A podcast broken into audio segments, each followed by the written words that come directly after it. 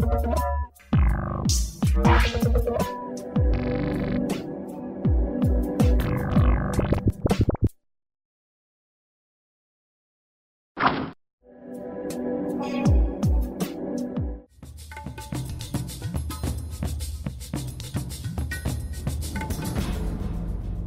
您现在收听收看的是《灿烂时光》，我是节目主持人管中祥。《灿烂时光》节目呢是由《灿烂时光》还有公视新闻议题中心 PNN，还有包括公民行动影音记录资料库联合制播的一个视讯跟音讯的节目哦。我们的节目呢在中正大学的金声纪实广播电台每个礼拜五晚上会播出，在视频的节目上面会在每个礼拜天晚上的九点半在公视新闻议题中心 PNN 的网站上面会直播，之后也会在公库跟《灿烂时光》的网页上面会直播哦。会来做做后续的播出。那今天节目当中呢，跟大家谈一个我觉得其实也是我们常我们的节目非常关心的一个议题，就是有关于所谓的移工，或是有人把它叫做外籍劳工的这个问题哦。我相信在台湾越来越所谓的工业化的社会里面，或者是越来越繁忙的社会当中，我们有大量的劳动力其实都是由这些外籍劳工或者说移工来帮忙填补，不管他是在家里面的工作，或者是在所谓的工厂上班哦。那但是这些人在台湾生存了这么久。呃，我们对他到底有多少的了解？我们会不会常常看到，哎，外面那边有一群外籍劳工，我们就赶快离开，赶快远离啊？或者说，你们家可能也会有一些。从外国来的帮佣的一些朋友，你会觉得说啊，尽量的让他做一些家里面各式各样的杂七杂八的事情。可是他其实你当时聘他的时候，只是照顾家里面的长辈，但是他最后可能要去买菜，要要接小孩，一大堆很复杂的工作在他的身上哦。我们对这些外籍劳工，也就是从外面来台湾协助台湾，不管是在生活经济发展的朋友，有多少的了解，或是有什么样的态度呢？其实最近有一部这个很有意思的纪录片，叫做《快跑三十六小时》哦。我们今天节目就要。来跟他邀请到的是这部纪录片的制作人 Alex 来跟我们谈这一部片子叫做《快跑三十六小时》。Alex 你好，嗨，老师好，谢谢。对，非常开心来跟你做这个连线了。那我我觉得比较有意思的这个名字为什么叫做《快跑三十六小时》啊？这这个这个名字是怎么取的？然后它到底在谈什么样的一个议题啊？诶，《快跑三十六小时》这个纪录片的名字首先是来自一个。它是一种比喻，就是说，呃，可能一些外籍劳工一天到晚一直在工作，然后他们就是像 seven，就是一直 on call，然后是等于说，甚至是超过一天的工作量，二十四个小时那么多，那么多，呃，一天二十四个小时的那个工作量跟休息的时间也很不一样，所以基本上它就是一种比喻去代表说。这些外劳在台湾是多辛苦，然后他们的呃工作的环境是怎么样，跟一般的人他们的一天二十四个小时不一样。嗯，然后内容里面大概是讲到说，为什么外劳在台湾常常会逃跑，嗯，然后为什么我们会发现这个现象越来越多，而且而且它是从哪里来的？嗯，呃，我个人为什么要拍这个纪录片，就是因为我我在台湾算是外国人。嗯，对。对吧？看得出来啊，看得出来，还没到台湾人那样那样子。嗯，然后我我发现，不管是白领或者蓝领，蓝领应该算是外籍劳工嘛。对。呃，因为很多原因，他们都很想留在台湾，但是因为遇到一些政治上或者生活上的困扰，就要一直离开。嗯。那我觉得蛮可惜的，因为毕竟他们都很爱台湾，觉得，呃，台湾没败啊，就。呃，不过到最后，可能因为他们跟老板或者雇主，嗯，有遇到一些奇怪的状况，然后没有办法去解决，因此就离开了。然后我后，然后后来就发现他们都往别的国家了，然后很有华彩的人，就是有可以给台湾的社会贡献。嗯，然后我后来去想说，那为什么到底有那么多一些问题？那我我，反正我我先去跟一些白领工作者谈，然后发现。然后就后来跟一些南宁的外籍劳工谈一谈啊，因为我那时候的，呃，就是几年前我去万方医院那里附近，然后那边有很多外劳，然后我去跟他们谈一谈，就发现他们的生活跟我们的白领的很不一样。那我去问什么呢？就问他们就是说，哎，那你一天到晚的。诶，生活的环境大概是怎么样？我就是好奇。然后他们后后来就慢慢的跟我讲说他们的生活，就发现很多都是逃跑的，然后很多都跟雇主有很不好的关系。那我就吓一跳，说为什么我们都没问题？然后嗯，对啊，我我就觉得哎很台湾都很不错啊，我们都没有遇到这些问题啊，那我就觉得好，这个是值得谈，为就是去探索一下。嗯，然后刚好我那时候是政大硕士生，我要找一个论文的题目，然后就选择说好，我去呃选择台湾的对外籍劳工跟外国人的政策有什么差别。嗯哼，对，大概七八年是从这边开始，然后后来我就慢慢的去了解台湾政府的政策跟呃外籍劳工跟白领的有什么不一样，然后有有什么差别这样子。嗯。我我觉得这是一个非常有意思的起点啊，就是在台湾也有一些朋友来拍有关于外籍劳工相关的纪录片哦。不过从一个所谓的外国人的角度来看，台湾这个国家的外籍劳工，我觉得是一个非常非常有意思的一种一种对照哦。那其实我一开始看到这个逃跑快跑三十六小时，我还以为那是比较隐含的只是一个呃所谓的逃跑外劳或者说逃逸外劳的这样的一个概念，但是其实你要谈的是说，哇，一个人是二十四小时，可是呢这个外籍劳工他的时间其实是。三十六个小时，但是压缩在二十四小时，甚至压缩在十二个小时当中，是一个非常非常辛苦的看法哦。那在这个过程里面，其实我们知道，您刚刚也提到了，你去访问了很多的这些外籍劳工，可不可以请你告诉我们说，在一般的外籍劳工眼里面的眼中的台湾人，他他的是什么样的感觉呢？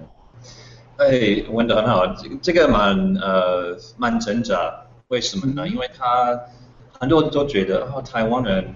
都很好，但是为什么在有一些工作的状况会遇到一些，比方说甚至是算是虐待或者没有办法休息的状况？嗯、我后来我一开始要不要去问很多台湾雇主或者台湾人，觉得说有没有种族排斥这个概念？嗯，我我我没有很相信说台湾人就是很本来就是算是有很多坏人，或者可能要故意的对，就是这些外籍劳工有。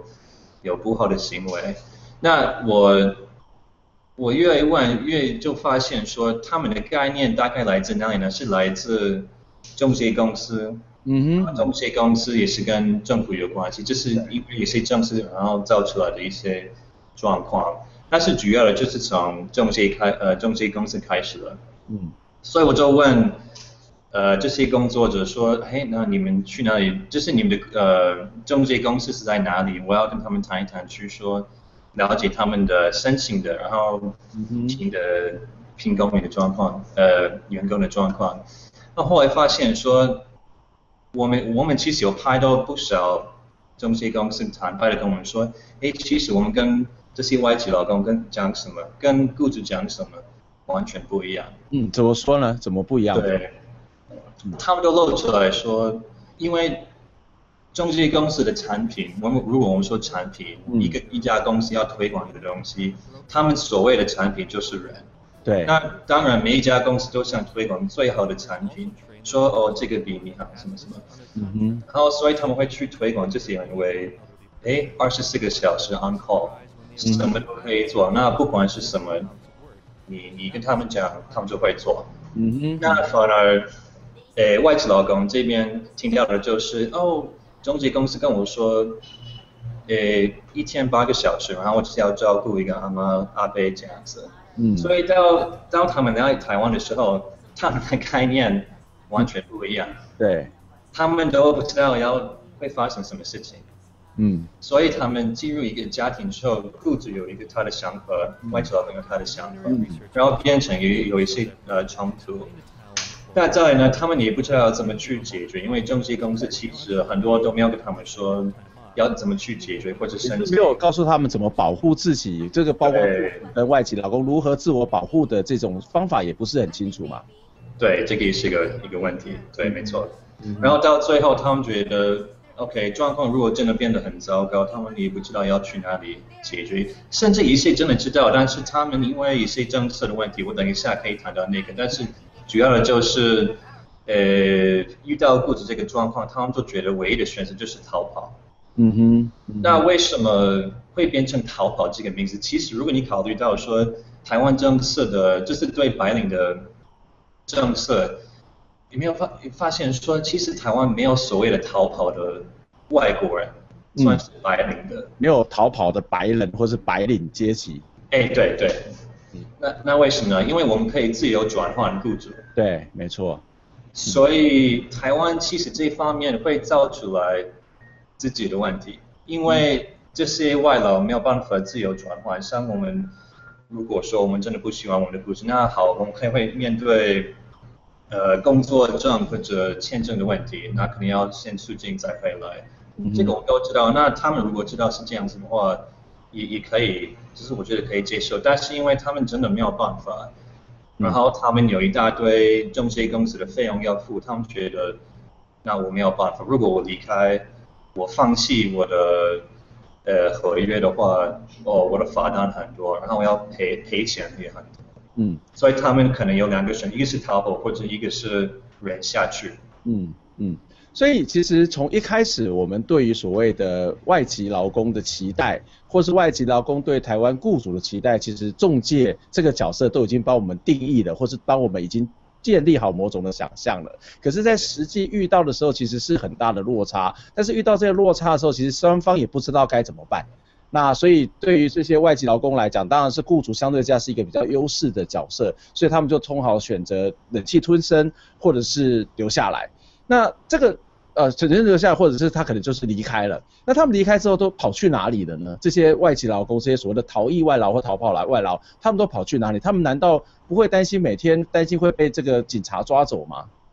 很多人都会非常紧张。其实他们跑到什么地方都有。其实如果你看到餐厅有看到外劳，其实这个算是违法的，他们不应该在哪里。有一些特别跑到那里去，或者一些很多去按摩店。所以如果你遇到什么泰国人，通常那个应该算是违法，就是按照台湾聘外劳的政策来讲的话。对。再来可能就是一些在私底下有很多，呃，一对一的，应该是说家庭啊，他们可能会呃找一些家庭，可能要短期的需要帮忙，然后是朋友会去介绍。嗯。所以他们到最后，反正就是算是。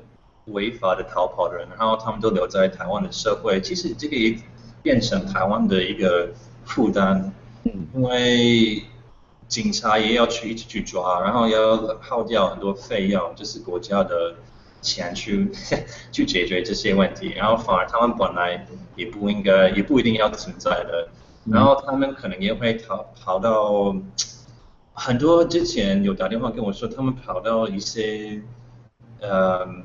好像就是在跟一些农民会，他们会种一些水果或者菜，嗯、反正什么 什么什么工作都有。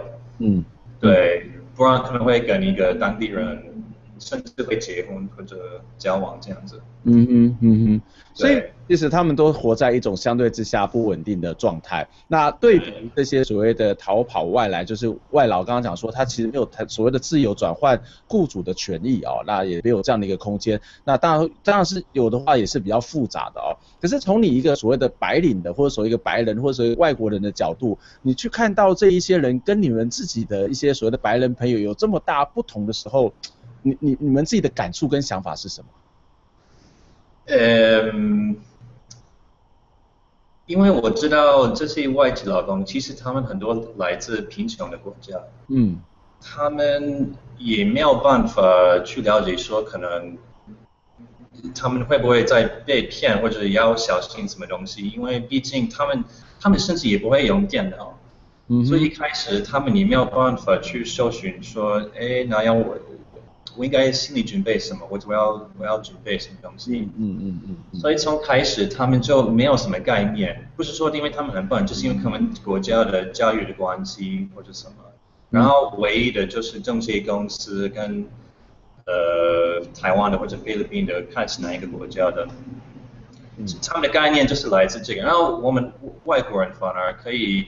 上 Google 啊，去可以去了解很多关于台湾的文化、工作状况。所以到台湾的时候，其实是完完全不一样。然后，呃，台湾政府尽量是去管这些中介公司，然后推广嗯一些文化交流等等。嗯。但是因为公司还是到最后会找一些漏洞去说，诶，还是必要 告诉他们百分之百的真实的状况这样子。嗯。嗯，所以，所以，对，就是很很不一样的感觉。他们就是感觉他们到台湾真的真的不知道他们会遇到什么东西，或者他们在做什么。嗯哼，就是有点 淳朴的那个、嗯、那 个感觉。对，我想拍这部片子其实也花了很长的时间。那我相信在这个过程当中也遇到一些困难，也许待会在 Alex 可以告诉我们你拍摄的困难有哪些。那我觉得比较有意思的是，其实，在台湾的法令当中，它规范的所谓的外籍劳工跟外国人其实是完全两种不同的概念。虽然对我们来讲，他都是外国人。可是，其实，在法律上面，在他们权利义务，或者是他们的一些相关的条件上面，都有很大的差别。我们先休息一下，我们再回过头来请教 Alex。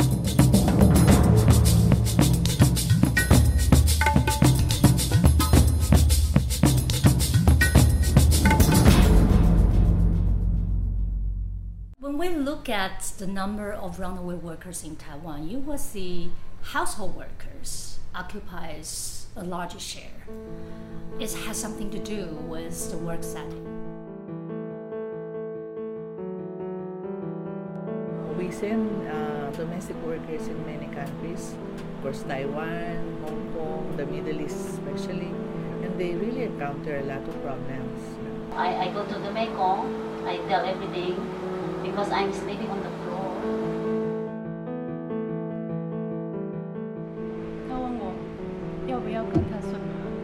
他问我，可是我说我不要。他说你要你要来这边是要钱的啊。All the household workers, they will face the maltreatment, they will face the overwork, a lot of overtimes, and then they cannot take a rest, even they don't have a rest days. 可能有些不好，也有好的雇主哦。那不好的雇主呢，我会觉得他们的心态可能觉得说，哎，反正你单独一个人在台湾。你在我家。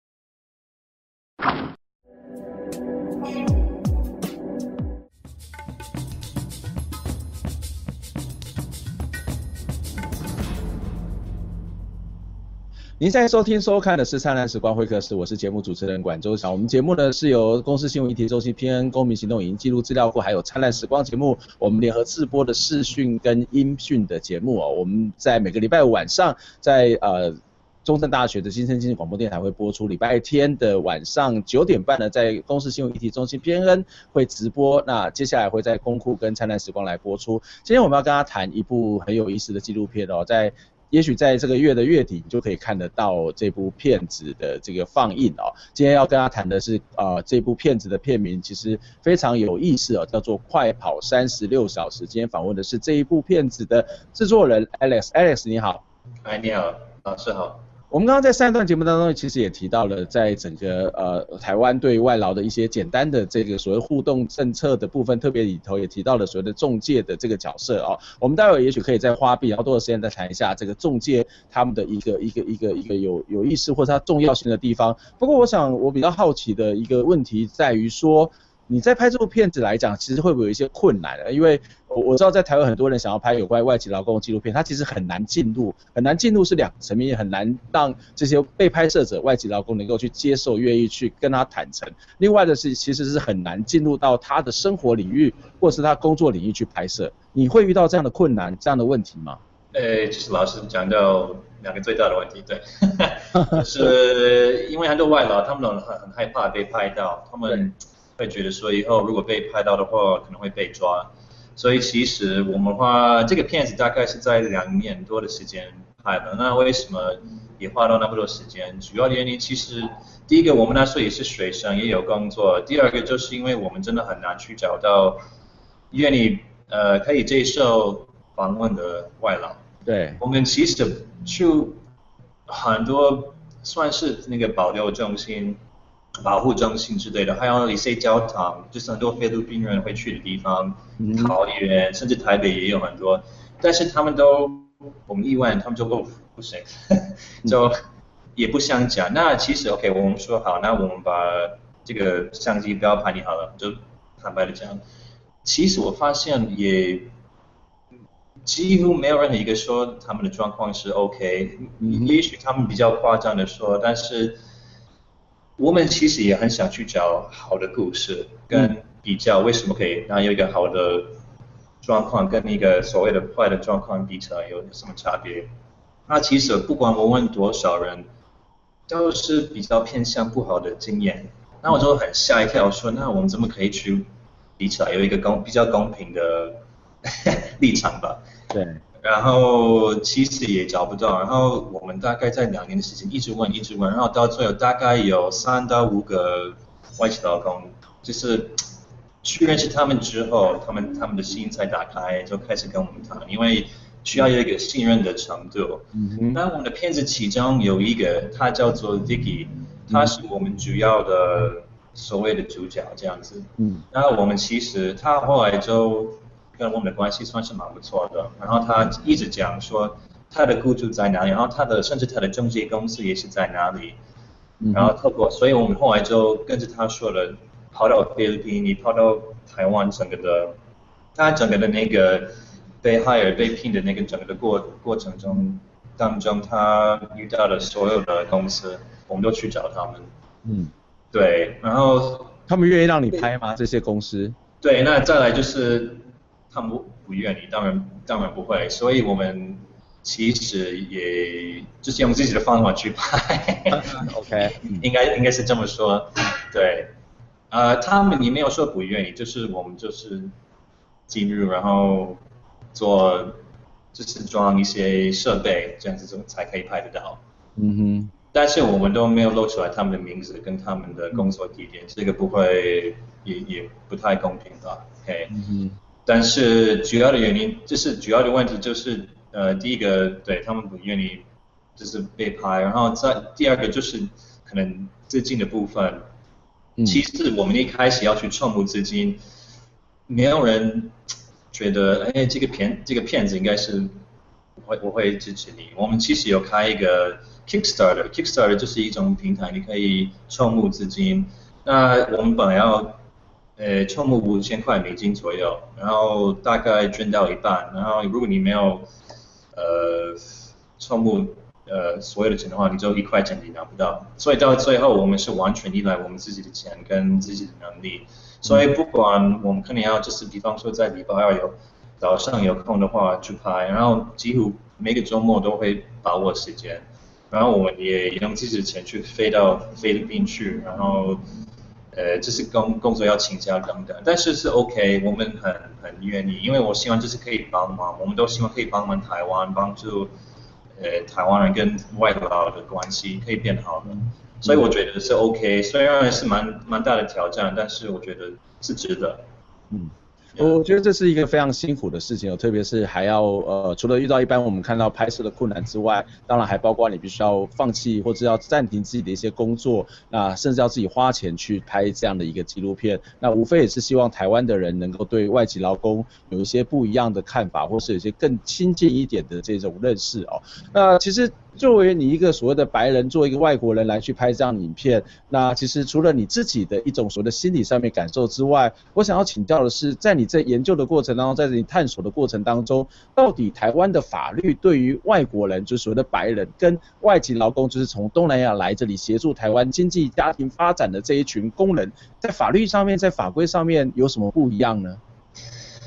嗯，大概最大的差别可能就是从九十年代一直到呃二零零六年的时候，呃外劳基本上是唯一的可以被，就是可以来到台湾。工作的状况一定要透过中介公司，嗯哼，所以台湾整个的这些外劳的工作的环境都是来自一些私人的公司，反而不是透过政府或者个人的关系，就是自己来自己走这样子。我觉得这是最最大的差别。那一直那从大概二零零六年之后，台湾政府也有发展一个平台，诶，目前我有点忘记了那个平台叫什么中文，但是。是雇主可以直接上这个平台填写资料，然后直接拼一个可以选一个外劳这样子来台湾，然后大概是透过政府呃办所谓的所谓的程序这样子。嗯哼。嗯哼，对，那这个我觉得是有影响到你刚才说的那个差别最大的，对，然后基本上外国人因为待遇也不一样，那但是其实外劳也本来就知道待遇会不一样，所以这个也不能说是不公平的，就是他们也本来知道是多少钱是是这样子，然后可能就是。到最后，外劳他们因为要跟雇主一起住，这个也是很大的问题。嗯，对，怎么说？嗯，你这个这方面你不能，你不能怪台湾雇主，因为毕竟他们还是给外劳一个地方住。对。然后外劳他们的薪水太太低，还还不到两万块，所以要去租房子，然后其实那个会耗掉他们的薪水很大的部分，然后。毕竟他们是因为钱就来的嘛，所以他们也不敢去说 OK，那我去住外面。这样子，如果你跟雇主住，是等于说我们相当说你要跟你的老板一天到晚一起住这样子，然后你就在旁边。啊，对，你会去，所以对他他在你旁边或者在隔壁，然后他随时要什么他就可以请你的，那你因为不好意思拒绝，对，会觉得毕竟他是我老板，我应该至少帮助吧，嗯，对，所以。这个也蛮复杂的，那要去说，也要去说清楚那个界限在哪里。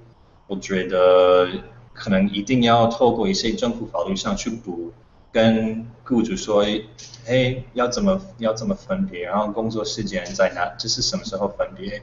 因为美国，比方说，因为我是美国人，那比方说墨西哥人都来很多美国的家庭，我们会分别很清楚说，那因为政府。对这个很严格，如果被发现说他被虐待或者工作时间过长的话，雇主会有很很严重的罚单。嗯。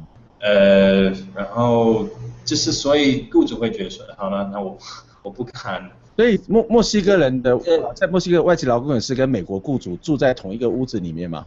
呃，也不一定，但是有一些有一些会，对。嗯那这样子的话，我有看到一些是这样子，那我可能一半是这样子，一半没有的。嗯，对，但是如果有的话，他们还是会分别说，啊，那到几点到几点，那你你上班你下班。嗯哼，对，因为毕竟美国人也没有很想一直看到 看到。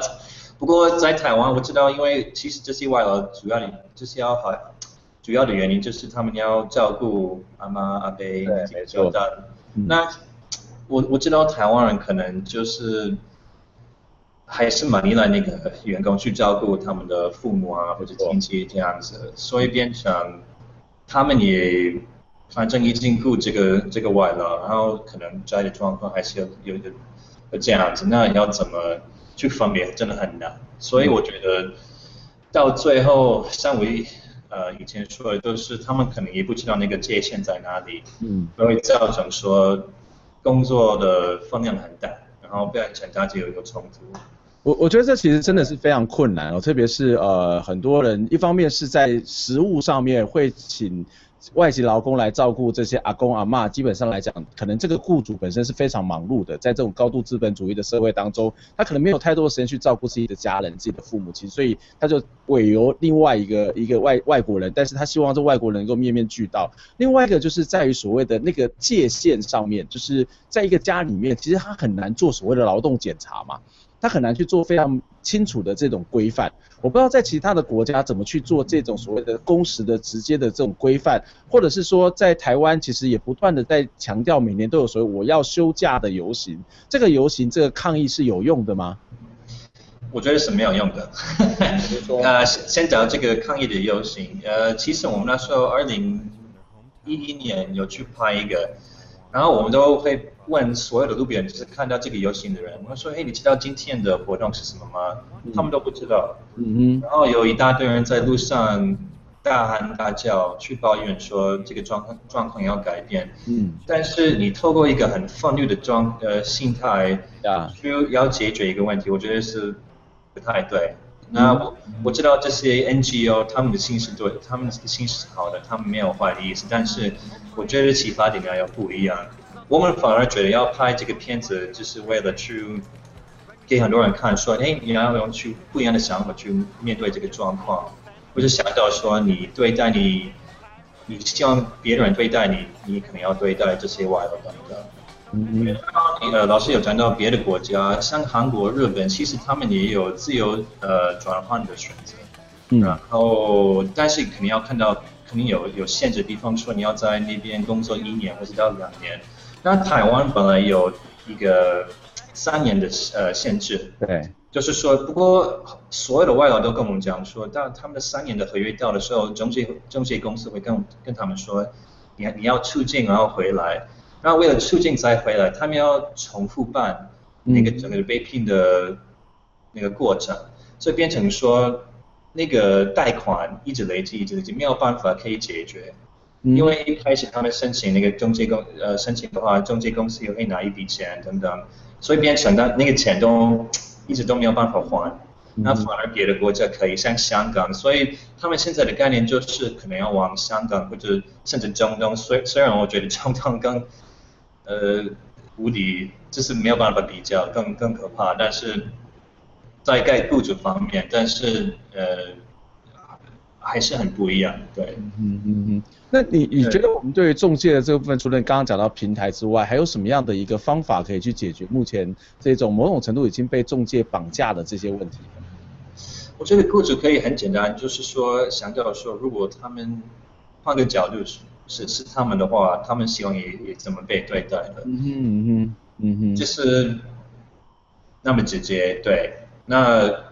如果是你的话，你会怎么做？然后你希望就是别人可以对你是怎么样这样子？嗯嗯、那去就是去，因为我们可能会因为受到这些呃中介公司的影响，就可能会失去一些概念或者呃理性上的一些感觉这样子。嗯、那当我们去反省一下，去了解说，哎，听到一些人的故事，像片子里面的，哎，原来是这样子，maybe 也许我们可以换个角度去想。然后说哦，原来他们是这样子，他们有这个问题，他们有这个想法，嗯、所以这个快跑三十六个小时就希望可以推广这个概念，嗯，说不能去怪谁，去说换个角度，那也许政府没有办法改变那么快，但是人可以，这、就是一个选择，嗯、然后看你要怎么选，嗯哼。其实我我觉得也许换另外一种方式，假设我们自己，如果你愿意的话，试着你把自己当做外劳好了，然后你跟你另外的你的你的，你就让你家里面这些看护的朋友来当做主人。我觉得那去享受一下或者感受一下那个过程，其实应该是非常有意思的。特别是像这部片子里面，除了这种比较激烈的抗争的手段之外，也许必须告诉大家那个更重要的现实，以及那个情感上面的那种，或是身体上面那种压力到底是什么哦。那最后我想要请教 Alex 说，这部片其实非常非常有意思哦。我我想也很多人想要去看到这部电这部纪录片，我们在什么地方可以看到这部影片呢？呃，我希望大家都想看，对，嗯。他们可以，我们大概在二零一四年九月底，在 YouTube 还有我们的网站 ihaven'tmademovie.com 会公开放，我们会免费的看，就是放在我们的网站还有 YouTube。嗯哼。我们希望更更多人可以看到，我们是因为就是希望可以推广这个概念而去拍，而不是为了去赚钱，所以呃，基本上这两个平台可以啊。那如果说大家真的想捐钱或者是希望可以支持这个片子的话，我们的网络上有一些相关的资料可以参考。那那个钱可能会去去发展，说就是跟政府的一些交流跟推广的的部分，我们自己不会不会不会收这样子。嗯。然后呃，再来我们可能还是有一些电影节会播，呃。之前在太阳花那个运动的时候有有有拍，OK。然后台北在如果在台北的话，我们可能还是会举办一些活动，在 Facebook 可以可以看到，我们都会这样子。然后希望也可以，呃，有一些教授开始跟我联络说，他们可能会播在他们的课课堂中。那老师或者任何人想想用的话，呃。当然可以啊，也也也不不一定要问我，就直接用就好了。我们我不在乎，就是你要参考什么东西，当然可以跟我联络。但是如果你要播给任何人看，嗯哼，呃，请你，不管是谁，我们就希望更多人可以看到。嗯。非常非常谢谢你哦，非常，我先帮你，我先那个跟你预定一下时间好了，有机会啊欢迎到我们学校来放映，然后来做一些座谈哦。那今天非常谢谢 Alice，给不但告诉我们这部影片，也谢谢你为我们拍的这一部影片，让更多人可以去了解台湾的外籍劳工所面临到的一些问题哦。今天非常谢谢 Alice，节目已经到了，我们下礼拜空中再会，谢谢你，谢谢。好，大家好，呃，大家谢谢，拜拜。太多的心事，你要重来的机会。我的爱会给你个拥抱。抬起头，感受生。